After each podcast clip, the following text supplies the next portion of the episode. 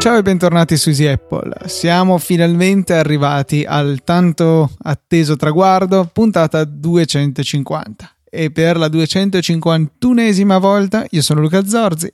E io Federico Travaini. Fede, ce l'abbiamo fatta finalmente. Il quarto di migliaio che figata. Sì. Ormai i traguardi si sparecano, per cui non so, adesso il prossimo 300, ma giusto perché cambio di centinaio, ma non è particolarmente significativo. 250 lo è di più.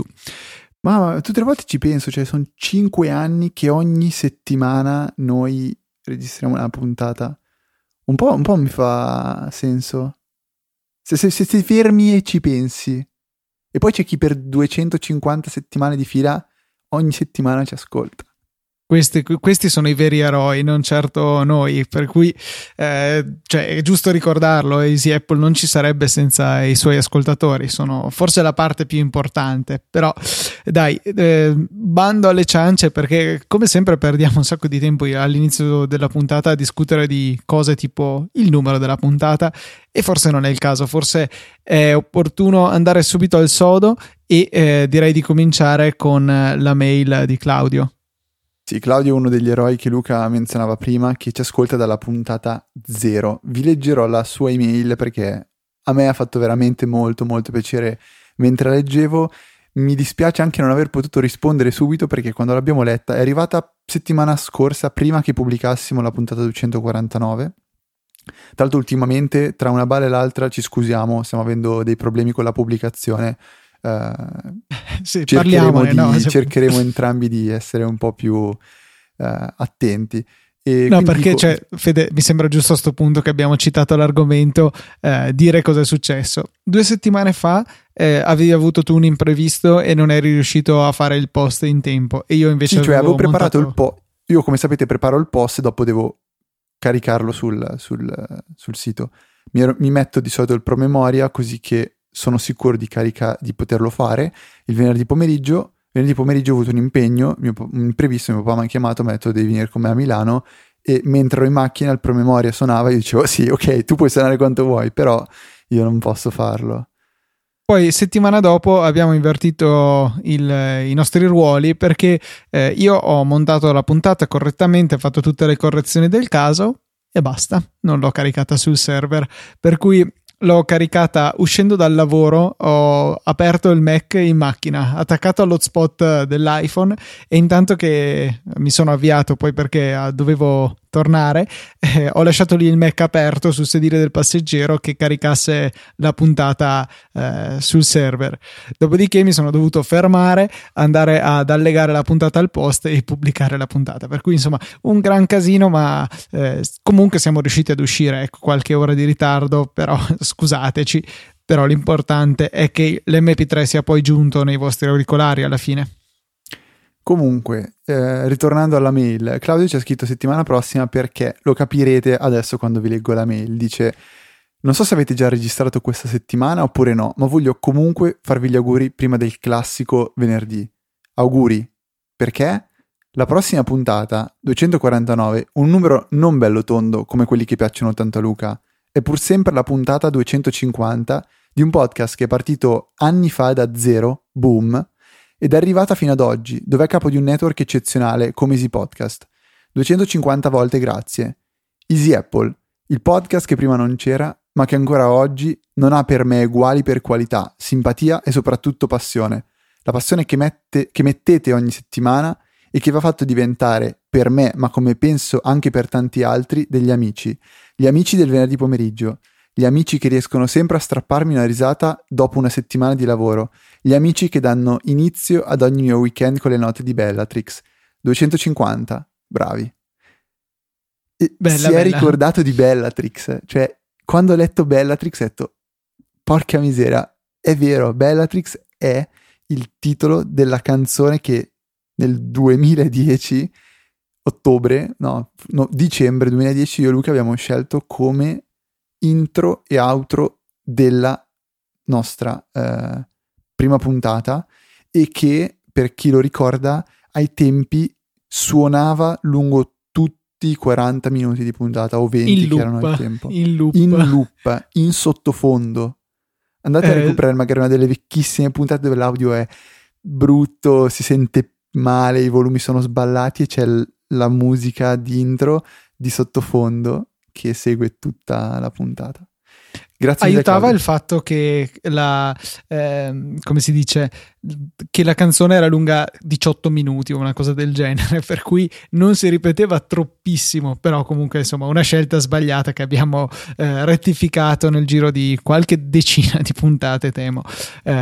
Comunque ecco, dai, adesso credo che Easy Apple sia migliorato come qualità, sicuramente non è migliorata in quanto a passione, perché quella che ci mettevamo allora è rimasta fino ad adesso e onestamente credo che siamo già a un buon livello, per cui la vedo dura crescere ulteriormente dal punto di vista della passione. Dal punto di vista della qualità invece c'è sempre spazio per migliorare. Sì, diciamo tra alti e bassi che sono successi durante questi 5 anni, qualche pacca sulle spalle che mi ha dato Luca, qualche pacca sul sedere che davo io a Luca, non per gusti diversi ma per motivazioni diverse, diciamo, ci hanno portato fino a questa 250esima puntata, anche se è la 251esima. Comunque, torniamo alla puntata vera e propria, quindi la 250esima puntata è una puntata come tutte le altre.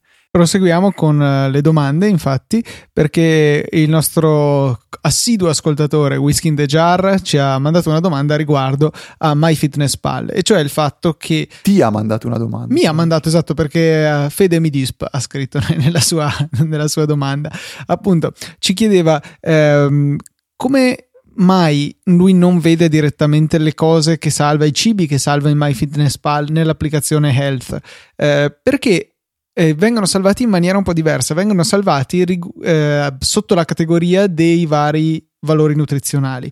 Troveremo quindi sale, non so, potassio, 1000 altri valori che trovate su Health, saranno compilati da MyFitnessPal in base al contenuto dei nutrienti nei cibi che andiamo a inserire nell'applicazione. Quindi è per quello che magari noi scriviamo pasta e non c'è il grafico della pasta che mostra un piatto, 0 piatti, 2 piatti in un giorno. Va appunto a dividere ciascun componente dei vari nutrienti. Insomma, questa è la ragione. Ok, grazie per avermi neanche considerato, Whisky, ma vabbè, prossima volta mi ricorderò di te. E invece io vi diciamo, parlo un attimo di una cosa che mi ha un pochettino sorpreso. Non ci siamo segnati il nome del... Ok, Filippo ha mandato un'email per segnalarci una cosa alquanto triste e alquanto anche italiana. E dice: ciao ragazzi, dopo Vodafone anche TIM mette il 4G come opzione a 50 centesimi a settimana. Praticamente questa è una promozione, un'opzione chiamata TIM Prime, che a quanto pare verrà attivata a tutti quelli con una ricaricabile, immagino, ed è praticamente una spesa, come ci dice Filippo, di circa 28 euro all'anno rispetto a quello che già paghiamo, e questa è un'opzione che introduce un po' delle cose, secondo me, che già abbiamo, cioè minuti ed SMS illimitati ad un numero TIM preferito. Penso che ormai qualsiasi promo la offra. La velocità 4G, penso che il 95% delle promozioni offrano il 4G. Servizio clienti dedicato: abbiamo sempre avuto un servizio clienti che potevamo chiamare e contattare, e poi udite 2 ingressi al cinema al prezzo di 1. Ma cosa ti passa per la testa? Per qual motivo? Vabbè, fatto sta che abbiamo da verificare tutti noi clienti TIM che questa opzione sia o non sia attivata sul nostro numero, e per farlo vi lasceremo un articolo, che è quello che ci ha linkato Filippo, in cui troverete tutte le informazioni, il numero da chiamare o pagina web da visitare per andare a verificare se questa opzione è effettivamente attiva sul proprio numero e nel caso disattivarla. E soprattutto anche il link diretto appunto a questa pagina, che è fondamentale. Sì. Che è italianata. Sì, veramente c'è un servizio ridicolo e soprattutto attivato in maniera coatta, e questa è la cosa che non mi va giù. Bello. Non in quel senso. Sembra così, tipo ti chiamano: oh, t'ho attivato la promozione TIM Prime, ti do 2 ingressi al cinema a costo di uno. Fai sì. Bravo. No, cioè così. Il fatto che comunque possono prendersi la libertà di attivare cose facendocele pagare, perché se ci regalassero cose credo che nessuno si lamenterebbe, ma il fatto che un servizio non richiesto venga abilitato è abbastanza scorretto. Poi è chiaro che c'è la possibilità di disattivarlo, ma dovrebbe essere il contrario: magari ti danno la settimana, il mese di prova gratuito e poi verso lo scadere ti mandano un messaggio: guarda, hai fruito della tal promozione, se vuoi continuare ad averla per 49 centesimi a settimana clicca qui o manda un messaggio là. E invece è come sempre il contrario, per cui quello che non vogliamo va tolto invece che richiedere quello che vogliamo. Invece volevo tornare su un argomento che avevamo citato la scorsa puntata e riguarda il numero di messaggi inviati al secondo su iMessage, che secondo Eddie Cue, nell'intervistato in The Talk Show di John Gruber, arrivava a picchi di 200.000 messaggi al secondo, e io mi chiedevo nella scorsa puntata quanto fosse invece il livello a cui arrivava WhatsApp. Jacopo ci ha segnalato un tweet di Horace Dediu, quello di Asimco, che sia forse più facile come nome, che non si sa bene dove, ma ha recuperato dei dati relativi a WhatsApp, che ha quota 390.000 messaggi al secondo, quindi appena meno del doppio rispetto ad iMessage, che ci sta, ma secondo me rende ancora più incredibile la quantità di messaggi che arrivano su iMessage, perché ok, è la metà rispetto a WhatsApp, ma è unica ed esclusiva fruizione da parte degli utenti Apple, mentre WhatsApp è disponibile per praticamente qualunque piattaforma, anche se un solo dispositivo alla volta. Io invece ho letto, in realtà visto in settimana, un video molto particolare, tra l'altro trovato tramite NineGag, e mi chiedevo cosa cavolo ci facesse un video del genere su NineGag, ed è un video che spiega il bug del 1 gennaio 1970. Tu, Luca, sai cos'è questo bug? Sì, è quel simpatico errorino in iOS che, se prendete un dispositivo a 64 bit, quindi dall'iPhone 5S in poi e dall'iPad Air in poi, potete semplicemente mettergli l'ora al 1 gennaio 1970 e ottenere che il telefono non si riavvierà più fino a quando non si sarà completamente scollegata la batteria, o fino a quando non l'avrete aperto, scollegata la batteria, aspettate un attimo e ricollegata. Un bel giochetto, un bello scherzetto da fare agli amici. E puntualmente su Facebook avevo visto un fiorire di immagini: ottieni uno speciale tema per iPhone, si sblocca mettendo la data al 1 gennaio 1970. Sì, l'ho visto. Fortunatamente nessuno dei miei amici ci è cascato, ma ho visto questa cosa. Comunque, in sintesi, in modo molto contadino, vi spiego cosa viene poi, diciamo, detto nel video, e cioè che, correggimi Luca se dico eresie, che il metodo che utilizzano i computer, quindi diciamo i processori, per conteggiare il tempo è una sorta di... esiste una sorta di zero universale, quindi un tempo zero che è stato impostato appunto al 1 gennaio 1970. Cosa succede quindi quando si imposta la data al 1 gennaio 1970? È che questa sorta di data che viene calcolata tramite 64 bit è 000 tutti zeri. Se si fa un passo indietro si arriva praticamente al numero più grande che si può calcolare con 64 bit, che corrisponde a, il video diceva, più del doppio della stima della vita della nostra galassia, una cosa del genere. Quindi è una cosa abbastanza strana, e tutto ciò poi non capiamo bene il vero motivo, però porta a un brick totale del telefono, il famoso brick, una parola che, non so, io la prima volta che ho sentito brick era riferito alla PSP, la PlayStation portatile, non so se... per qual motivo? Ma in realtà, se non altro, non è un brick irreversibile, perché appunto staccando la batteria è possibile resuscitare il telefono. Sì, però diciamo, insomma... parlavano di brick, nel senso che brick, mattone, nel senso che diventa fermacarte il telefono a tutti gli effetti. Comunque, aspetta Fede, per spirito di completezza ho calcolato 2 alla 64esima e è 1,85 per 10 alla 19. Ma in data, cioè è la data che veniva la data che viene letta con quel numero lì era stupenda. Ok. Adesso magari riesco a recuperarla nel frattempo, perché abbiamo un piccolo follow up relativo a un altro errore di cui abbiamo parlato settimana scorsa, che è il fatidico errore 53, cioè quello della sostituzione del Touch ID. Sì, giusto per fare un breve riepilogo, era l'errore che appariva al momento degli aggiornamento del ripristino di iOS in seguito ad una sostituzione del pulsante home oppure altri interventi con componenti non originali o comunque eseguiti al di fuori dalla rete di assistenza ufficiale di Apple. La ragione è che alcuni componenti vengono controllati dal sistema per assicurarsi che siano sicuri. Se non passa il controllo, viene disabilitata tutta la parte del Touch ID perché è ritenuta compromessa, e in seguito all'aggiornamento o ripristino del sistema operativo addirittura il telefono non parte più, non è più possibile ripristinarlo e mostra appunto questo errore 53.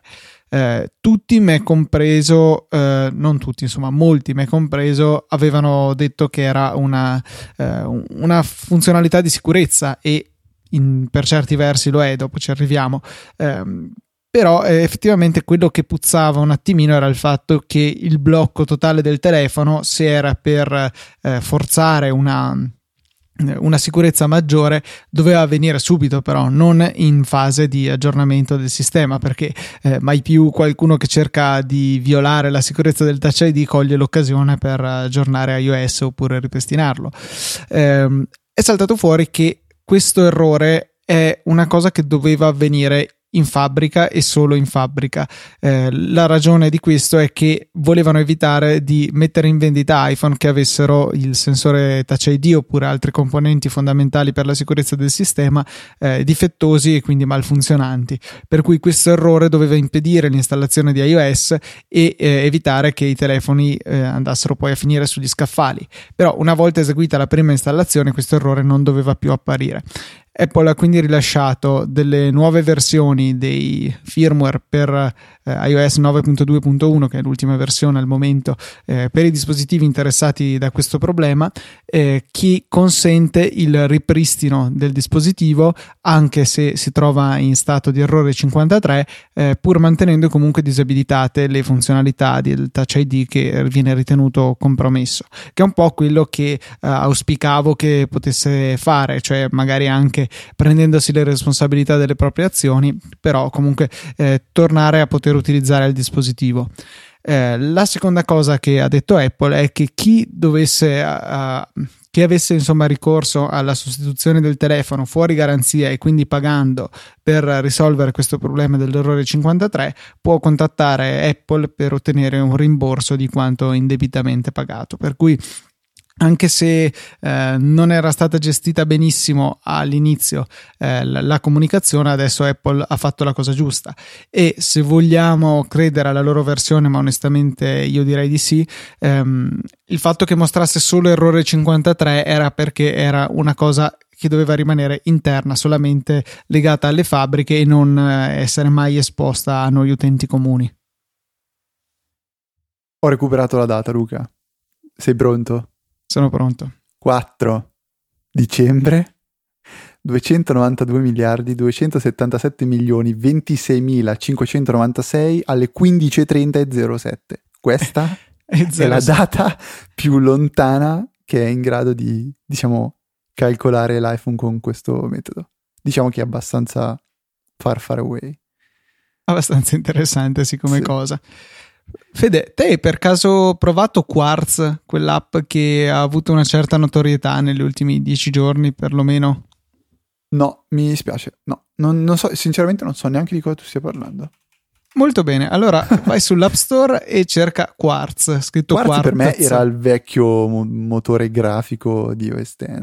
Sì, esatto, si scrive nella stessa maniera come Quarzo e è un'applicazione per avere le ultime notizie in formato molto condensato, ma la cosa che è più carina è che appare come una conversazione iMessage, abbastanza simile a quello che fa l'ARC per la salute, però questo lo fa per le notizie, e ci viene ogni tanto inviata una notifica, facciamo ogni 6 ore, qualcosa del genere, in cui ci sono in brevissimo, insomma nello spazio di una notifica, i titoli o ancora di meno relativamente a 3 notizie.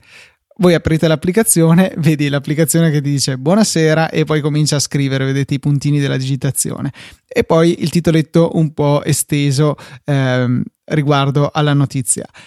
Poi potete rispondere all'applicazione con una delle 2 nuvolette del messaggio già pronto, che sono sempre delle emoji oppure una frase che comunque significa dimmi di più rispetto a questa notizia, oppure salta alla successiva. E ciascun fumetto che l'applicazione vi manda, che appunto riporta una notizia, è in realtà cliccabile e apre una visualizzazione dell'articolo originale dal quale è stata estratta questa frase e che vi consente di approfondire sulla notizia in questione. Interessante il fatto che usa poi Safari View Controller per velocizzare al massimo la visualizzazione. Ad esempio mi parla della novità su Facebook che oltre al mi piace adesso è possibile esprimere una reazione, e il pulsante da premere per avere più informazioni su questa notizia sono le 5 emoji che rappresentano appunto le reazioni che Facebook ha consentito di allegare ai post degli altri. Cliccando lì, insomma, vengono spedite ulteriori estrazioni, ulteriori citazioni dall'articolo originale. È molto molto bello. Tra l'altro c'è anche un minimo di pubblicità, ma non è per niente invasiva, semplicemente appena aprite l'app, come se fosse un altro messaggio, vi trovate una pubblicità della nuova Mini Clubman, che è l'unica cosa che mi è sempre apparsa qui sull'applicazione. Decisamente non è intrusiva e è fatta molto bene. Vi consiglio di dargli un'occhio, è gratuita e mi piace, è molto divertente per stare al passo con le ultime notizie internazionali. Io no, proprio me l'ero completamente persa. Mi sembra molto una cosa implementabile anche... Mi ricorda Telegram, perché su Telegram ci sono anche dei bot fatti per questo... Però non lo so. Ma qui, cioè, tu la utilizzi come esattamente? Al posto di Reader o... No, è un complemento, diciamo, per le notizie di cronaca / qualunque altra cosa, perché adesso ti ho detto Facebook, per cui sembra che sia una cosa legata alla tecnologia. In realtà arrivano notizie di ogni genere, dalle primarie americane prima delle elezioni presidenziali, all'andamento del prezzo del petrolio, al fatto che c'era stata una banca, HSBC mi pare, inglese, che aveva dopo anni e anni di profitti detto che aveva subito una perdita. Insomma, notizie internazionali di ampio respiro su qualunque argomento. È interessante ricevere queste 2 o massimo 3 notifiche al giorno che ti permettono di rimanere informato anche senza andarle a cercare le notizie. Mm-hmm. Io invece ho trovato in settimana un articolo alquanto carino di una marca abbastanza nota che è Blue Lounge, che è la marca che faceva il Milo, che era quello stand, si chiama Milo giusto? Sì. Uno stand molto particolare che funzionava a ventosa per l'iPhone, funzionava però, non so se funziona anche bene con i nuovi iPhone, penso di sì, però me lo ricordo molto bene perché me l'aveva regalato Fabio Benincasa quando era venuto a trovarci a Milano, una pizzata penso di 2 anni fa, ed era uno stand con una ventosa e si poteva praticamente utilizzare per tenere sollevato l'iPhone sulla propria scrivania. E questo, diciamo, gadget che ho trovato si chiama Jimmy ed è un gadget pensato apposta per gli iMac ed è un lettore USB fatto a forma di L, una sorta di L, più che L forse una J. Immaginatevi di avere una J, sapete che le porte USB dell'iMac sono posizionate sul retro, sono scomodissime da accedere. Ecco, immaginatevi di infilare il pollice della vostra L dentro la porta USB e di avere l'indice con un'altra porta USB. Quindi è una sorta di prolunga che vi permetterà di accedere a una di queste porte sul retro dell'iMac direttamente dal sotto dello schermo. Quindi comparirà questa porta USB poco sotto lo schermo e risulta comodissima secondo me da avere nel caso in cui facciate uso di chiavette o simili. Io penso che mio fratello, esattamente in questo caso, lui per ora utilizza una prolonga USB che, ok, funziona allo stesso modo, molto più brutta da vedere. Magari se questo iMac lo avete in ufficio o non so alla cassa di un negozio, può essere molto più elegante avere uno di questi aggeggini che costa sul sito $15, che, come facciamo prima bene i conti o Luca, vengono convertiti tranquillamente in €20 su Amazon. 21, attenzione. Funziona sempre in questo modo, però molto molto carino secondo me. Sì, è un prodotto che non dovrebbe aver bisogno di esistere, però esiste, sì, perché... Mi piace come idea, mi piace. Esiste perché nel caso dell'iMac è stata fatta una scelta, ma in realtà da lungo tempo, di privilegiare totalmente l'estetica rispetto alla funzionalità. Le porte USB sul retro magari aiutano a tenere in ordine la scrivania e a tenere tutti i cavi ordinati, ma nel caso in cui andiamo a collegare solamente periferiche che attacchiamo una volta e poi restano lì, la classica chiavetta USB diventa molto scomoda da utilizzare. Anche aveva subito un destino simile il lettore di memorie SD che era presente nei vecchi iMac sul lato dello schermo. Poi quando hanno fatto il restyling in cui la carrozzeria è diventata ultra sottile ma solo alle estremità, per cui un po' un'illusione ottica di sottigliezza maggiore di quella che in realtà è, ha portato anche il lettore di memory card a spostarsi sul retro dello schermo, e quindi bisogna andare spesso alla cieca alla ricerca del forellino dove inserire la memoria SD. Ancora una volta estetica che trionfa sulla funzionalità. Per certi versi ci piace anche questo di Apple, però ecco, in alcuni altri casi come quello delle porte USB insomma diventa un pochettino scomodo, e Blue Lounge è riuscita a metterci una pezza in maniera egregia, seppur non proprio gratuita, ecco. Sì, dai, €20 non è una cifra esagerata, non è una cifra che è neanche troppo bassa, secondo me può starci, dai, è una cosa che per intenditori. Secondo me è un bellissimo regalo di compleanno, perché comunque non ha un prezzo eccessivamente esoso, però è molto utile, e però ha un prezzo comunque abbastanza alto che magari tu non te lo prenderesti, per cui esatto, mi piace quello che hai detto. Mi piace tantissimo. Secondo me questo è lo scopo del regalo di compleanno, regalarti qualcosa che magari questo secondo me te lo stai un po'... No, cosa?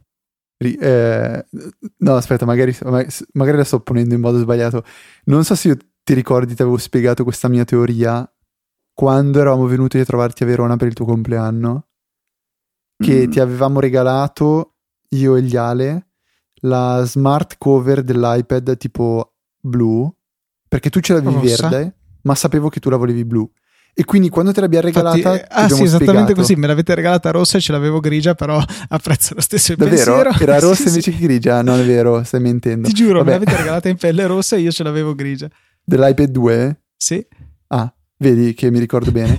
E ti avevo detto che secondo me è un regalo, a volte è azzeccatissimo se è qualcosa che tu prendi a una persona e sai che è qualcosa che quella persona vorrebbe ma non prenderebbe, perché magari...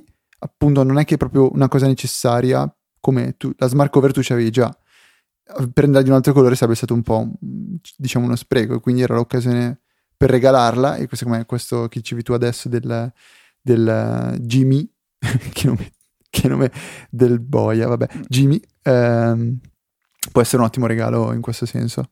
Si vede che mi aveva così colpito questa tua osservazione che pian pianino l'ho fatta mia e mi ero convinto che fosse un mio pensiero, però credito dove è dovuto, probabilmente sì, effettivamente eri tu l'origine di questo mio pensiero, che sottoscrivo al 100%. Ecco. No, la tua vera teoria era: regalo a mia mamma un NAS da 12 tera, perché anche lei guarda i film in casa, quindi...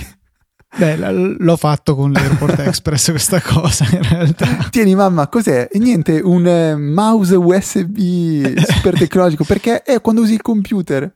Ciao, poi vado a provarlo sul mio. Va bene. Sì. Cos'è Thumb Drift? È un giochino? Sì, è un giochino che chi ascolta anche Motorcast lo sentirà duplicato questo... Cosa? Chi? Tu no, perché ti sei perso una puntata, perché sei una brutta persona. Tra l'altro puntata in cui niente, non dico niente. Thumb Drift è un giochetto di drifting da fare su iPhone con il dito, da qui Thumb Drift. È veramente divertente, non ha pretese di essere ultra realistico o chissà che grafica mirabolante, però è molto divertente. Il controllo è totalmente fatto muovendo sinistra o destra il pollice, non c'è da accelerare, frenare né niente. Appunto, più vi spostate verso il bordo dello schermo, più drifterete nella direzione opposta. È un po' come se steste controsterzando con la macchina in fase di drifting.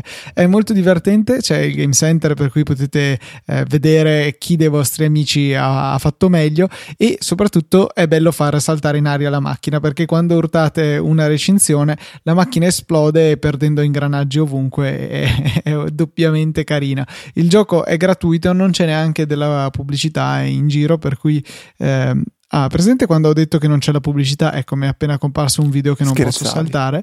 Devi dire scherzavo, però rimane comunque il consiglio, perché ci ho giocato un po' ieri e il primo video pubblicitario che mi appare, insomma, il giorno dopo ci sta, ecco, per cui Thumb Drift gratuita sull'App Store. Un'altra cosa gratuita che mi è piaciuta molto in queste settimane, che ho scoperto di recente, proprio martedì scorso se non sbaglio, è una funzionalità di Spotify per, penso, utenti anche gratis. Sì, per tutti. Conferma Luca, che è la Discover Weekly. Io utilizzo Spotify da più di un anno, da 2 anni esattamente, perché mi ricordo che stavo studiando metodi di calcolo d'estate e ho iniziato a usare Spotify, quindi si parla di 2 estati fa utilizzo Spotify. Poi c'è stato il periodo Ardio, il periodo Apple Music, però Spotify è sempre rimasta installata. Solo settimana scorsa scopro questa playlist chiamata Discover Weekly, appunto, che trovate sotto la sezione browse, scopri penso sia. Poi c'è giusto Discover. Per chiarezza, novità della settimana si chiama, novità della settimana. Dopo dovrebbe esserci una voce chiamata Discover o Scopri, qualcosa del genere, e c'è, diciamo, questa playlist dove l'immagine di album è la vostra foto profilo. Entrando in questa playlist troverete una trentina di canzoni circa, no, 30 esatte canzoni che sono state scelte per voi in base ai vostri gusti musicali e alla vostra libreria. Ogni lunedì questa libreria, questa playlist si aggiorna proponendovi altre nuove 30 canzoni, quindi vi viene subito consigliato di salvarvi quelle che vi piacciono. È impressionante per me di come riesca a trovare canzoni che mi piacciono realmente, e non parlo di canzoni che sì, so che mi piacciono, sapevo che mi piacevano e le ho riscoperte, ma proprio canzoni nuove di persone che non ho la più pallida idea di chi siano, ma che rispecchiano esattamente i miei gusti. E tipo, io non so perché, ma da 4-5 mesi ho scoperto di avere un gusto musicale che non saprei neanche descrivere, e sono canzoni molto molto particolari, e lui le trova e mi piacciono quasi tutte. Quindi, anche se magari non siete utenti di Spotify, forse vale la pena iniziare a utilizzare il servizio e vedere come vi trovate con questo Discover Weekly. Sì, mi pare che esista da quest'estate, io ne sono affezionato utilizzatore, anche se devo dire che inizialmente era piuttosto scadente la proposta di canzoni, perché tendenzialmente andava un po' a guardare nella mia libreria e tirava fuori delle altre versioni non originali di alcune canzoni che avevo, non tutte chiaramente erano di questo genere, però insomma spesso erano delle cattive imitazioni di canzoni famose che avevo nella mia libreria. Però ho notato che pian pianino è diventato sempre migliore, e io ho il sospetto che lui impari sulla base delle canzoni che poi andiamo effettivamente ad aggiungere alla nostra libreria. Quindi me ne faccio un mio pallino di andare ogni settimana almeno a sfogliarle tutte quante, ascoltarne qualche decina di secondi per vedere cosa mi può interessare. Poi quelle che mi interessano, se non ho tempo di analizzarle a fondo per vedere se sono meritevoli di entrare nella mia collezione musicale, vanno in una playlist parcheggio dove appunto aggiungo anche man mano altre canzoni che scopro in giro, e poi una volta ogni tanto vado ad analizzarle, a cercare di capire se veramente mi piacciono. A quel punto lì premo il pulsante più e le aggiungo permanentemente alla mia libreria, e appunto questo processo credo che abbia migliorato la sua capacità di beccare della musica che mi interessa. E una piccola chicca: potete sfruttare If This Then That per quelle volte che vi dimenticate di andare appunto a guardare i suggerimenti di Discover Weekly, perché potete andare a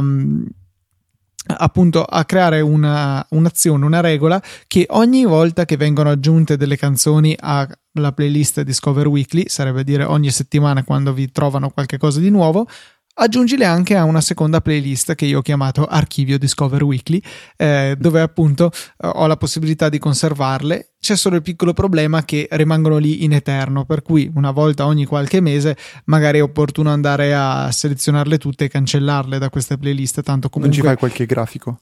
No, nessun grafico in realtà, però ti posso dire che della settimana scorsa le prime 5 canzoni che mi ha proposto le ho tutte aggiunte alla mia libreria, per cui direi un bel risultato. Ma idem, io ho canzoni che proprio non... cioè, tu sai che è Black Coast M. Maggie? Decisamente no. DM Galaxy, Tyler Fiore, Jonas Blue Dakota... No, Jonas Blue Dakota, ok, sì, penso di sì. Mike Posner, boh. Ma senti, no, parentesi, adesso, momento serio però, Luca.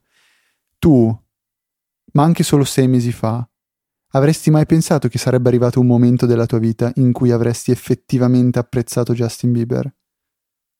E non dire di no, perché lo so che anche a te piacciono le ultime canzoni di Justin Bieber. Effettivamente è strano, ecco, a pensarci, però ha cambiato completamente il suo genere, perché cioè le sue fan non hanno più 12 anni ma magari ne hanno 18 o 20 adesso, per cui ha adeguato il suo modo di cantare le sue canzoni per rispecchiare i gusti appunto di chi l'ha seguito fin dall'inizio, e non rimanere fossilizzato su quel target, per cui continuare ad avere fan dodicenni che continuavano a ricambiarsi. Ecco, ha seguito quelle sue prime che ha avuto e adesso è riuscito a estendersi a un pubblico più vasto, anche se bisogna dire che su Easy Music, qua il nostro nuovo podcast, che secondo me, cioè, lui come voce è del tutto insulso, però gli fanno degli arrangiamenti carini, delle canzoni orecchiabili. Boh, a me non fa impazzire la sua voce, però insomma complessivamente le canzoni sono ascoltabili. Capito. Bah, io sono un Bieber ormai. No, come si chiamavano? Believer. Sono un believer. Non sei un directioner. No, directioner è schifo. Tra l'altro si sono sciolti. Le directioner sono tutte brutte e puzzano.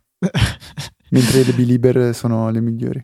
Va bene, ok, magari passiamo oltre e diamo una notizia che volevo citare già la settimana scorsa, ma poi ovviamente mi sono dimenticato, e riguarda One Password, l'applicazione che sia io che Fede abbiamo scelto come nostro password manager, applicazione che onestamente adoro, e che qualche tempo fa aveva aggiunto una novità, cioè One Password for Teams, cioè la possibilità di utilizzare in un team, come potrebbe essere magari il network Easy Podcast, in cui si ha la necessità di dare accesso a tutti quanti a delle password, cosa che include, previo pagamento di una quota per ogni iscritto, tutte le applicazioni per tutte le piattaforme, più anche la possibilità di accesso via web, che manca invece dalla versione tradizionale di One Password. Però era comunque abbastanza costoso per chi volesse usarlo magari in uno scenario familiare. Con One Password for Families, che è la novità della settimana scorsa, ci viene data la possibilità di avere fino a 5 persone, che erano promozionalmente 7 entro probabilmente la settimana scorsa, con la stessa formula di OnePassword for Teams, quindi accesso a tutte le ultime versioni dell'app per tutte le piattaforme, accesso anche via web e condivisione semplice delle password con possibilità di revocare l'accesso a qualche specifico account nel momento in cui se ne va dall'azienda barra famiglia, per cui molto interessante come soluzione. È solo che comunque costicchia, perché costa 5 euro al mese, cioè $5 che presumo diventino 5 euro, e se soprattutto, come nel mio caso, avete una famiglia che condivide l'ID Apple, probabilmente conviene comprare le applicazioni quando sono in sconto e poi averle quasi a vita, perché ultimamente è raro che facciano aggiornamenti a pagamento. Io avevo preso l'applicazione per iOS quando era scontata a credo 5 euro, quella per Mac a 20, quindi 25 euro, e sono come 5 mesi del servizio in abbonamento. Non ho però l'accesso via web, o meglio c'è un qualche accrocchio per usarlo quando si usa la sincronizzazione di Dropbox, che dentro c'è un file HTML, ma vale solo per chi ha le cassaforti nel vecchio formato.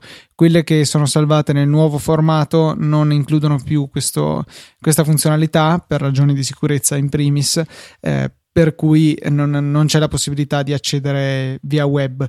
Con gli altri si poteva, e con OnePassword for Teams e for Families si può ancora fare, per cui vi riporto la notizia, e se comunque non vi interessa OnePassword for Families, vi segnalo ancora una volta il mio tifo sfegatato per OnePassword, che oltre a piacermi tantissimo come applicazione ha anche un team di supporto che è fenomenale, anche su Twitter rispondono sempre a tutti e sono molto simpatici.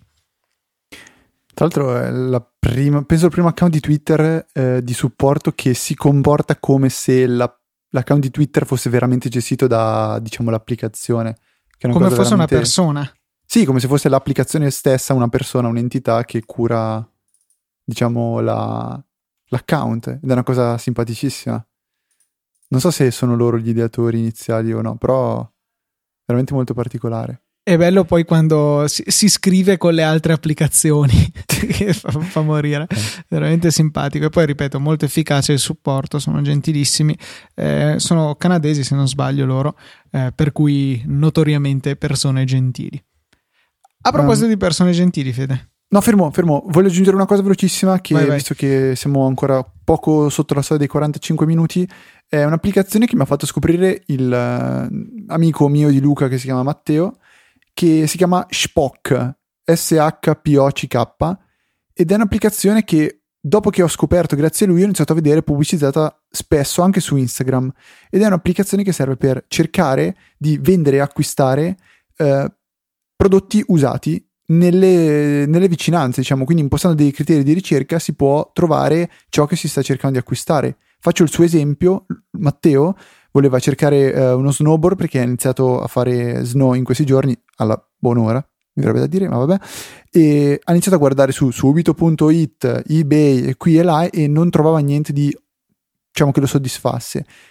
La sua ragazza gli ha consigliato questa applicazione che è Shpock, lui l'ha scaricata, nel giro di 10 minuti ha trovato 3 offerte che gli interessavano, dove abitiamo noi, si è recato e ha concluso subito l'offerta perché ha trovato appunto cose veramente vantaggiose, quindi un'applicazione che a quanto pare vale la pena tenere scaricata e utilizzare quando si ha necessità appunto di fare questo tipo di ricerche. Shpock. Che nome è? Shpock. Vabbè. Sembra una di quelle frasi tipo da Maccio Capatonda, non lo so. Vabbè. Ok. Allora Fede, facciamo che ci intervalliamo un po'. Io dico prima la solita ramanzina riguardo ad Amazon, perché potete fare i vostri acquisti utilizzando i nostri link sponsorizzati che trovate nella sezione supportaci del sito e anche sotto alle note di qualunque puntata di qualunque dei bellissimi show che offriamo su easypodcast.it. Così facendo, insomma, indipendentemente da cosa comprate, purché lo mettiate nel carrello e lo acquistiate dopo aver cliccato sul nostro link, ci arriva una piccola percentuale e veramente un modo semplice ed efficace per supportare noi e tutto il network. Grazie veramente a chi ha deciso di supportarci. Ci sono poi anche le donazioni e, Fede, è giunto il momento di cominciare a ingranare con questa nuova tradizione di ringraziare i donatori, tutti ricorrenti per la verità, che abbiamo avuto questa settimana. Quindi vogliamo alternarci? Leggo tutti io? No, fai pure te. Ok, allora ringraziamo le donazioni ricorrenti di Andrea Maurizi, Pierpaolo Lambrini, Alessandro Di Nardo, Fabrizio Poggi, Ivan Vannicelli e la donazione di Fabio Di Rezze, scusa, che tra l'altro ho saputo essere un udinese. Sì, vive a Udine, sì, udinese. Vive a Udine e avete avuto anche modo di bere un caffè insieme, Luca. Sì, sì, è stato molto piacevole, una bella compagnia. E donazione più caffè. Donazione. E donazione più caffè, più esatto, caffè. Per cui vale d'occhio, okay. Decisamente. Ok, quindi anche questa settimana grazie mille per averci supportato sia tramite donazioni sia acquisti su Amazon. E la solita ramanzina della mail invece è quella che già sapete, cioè potete mandarci delle mail come hanno fatto questa settimana Claudio, Filippo e Whisky. Vabbè, scusate, ma Whisky tra un bicchierino e l'altro ci hanno mandato la mail all'indirizzo info@easyapple.org. Potete seguirci su Twitter all'account easy_apple. Poi ci sono quelli privati che sottolineo sempre, mio e di Luca, che ormai è una battaglia eterna di chi ha più followers. No, in realtà non lo guardo più da una vita. Mi ricordo i tempi di Bird Brain, quando si vedeva questa settimana più 3 followers, tu meno 1. Vabbè, che sono Luca TNT e F Trava. E poi c'è una pagina di Facebook di tutto il network in cui possiamo, quando vengono pubblicate le puntate di tutti gli show, che è facebook.com/easypodcast. E c'è un'altra cosa, ma ve la dico tra 30 secondi, però per questa settimana, per questa puntata, mi stavo già bruciando, per questa settimana è tutto. Un saluto da Federico. Un saluto da Luca. E noi ci sentiamo la occhiolina d'Adriano settimana prossima con una nuova puntata di Easy Apple.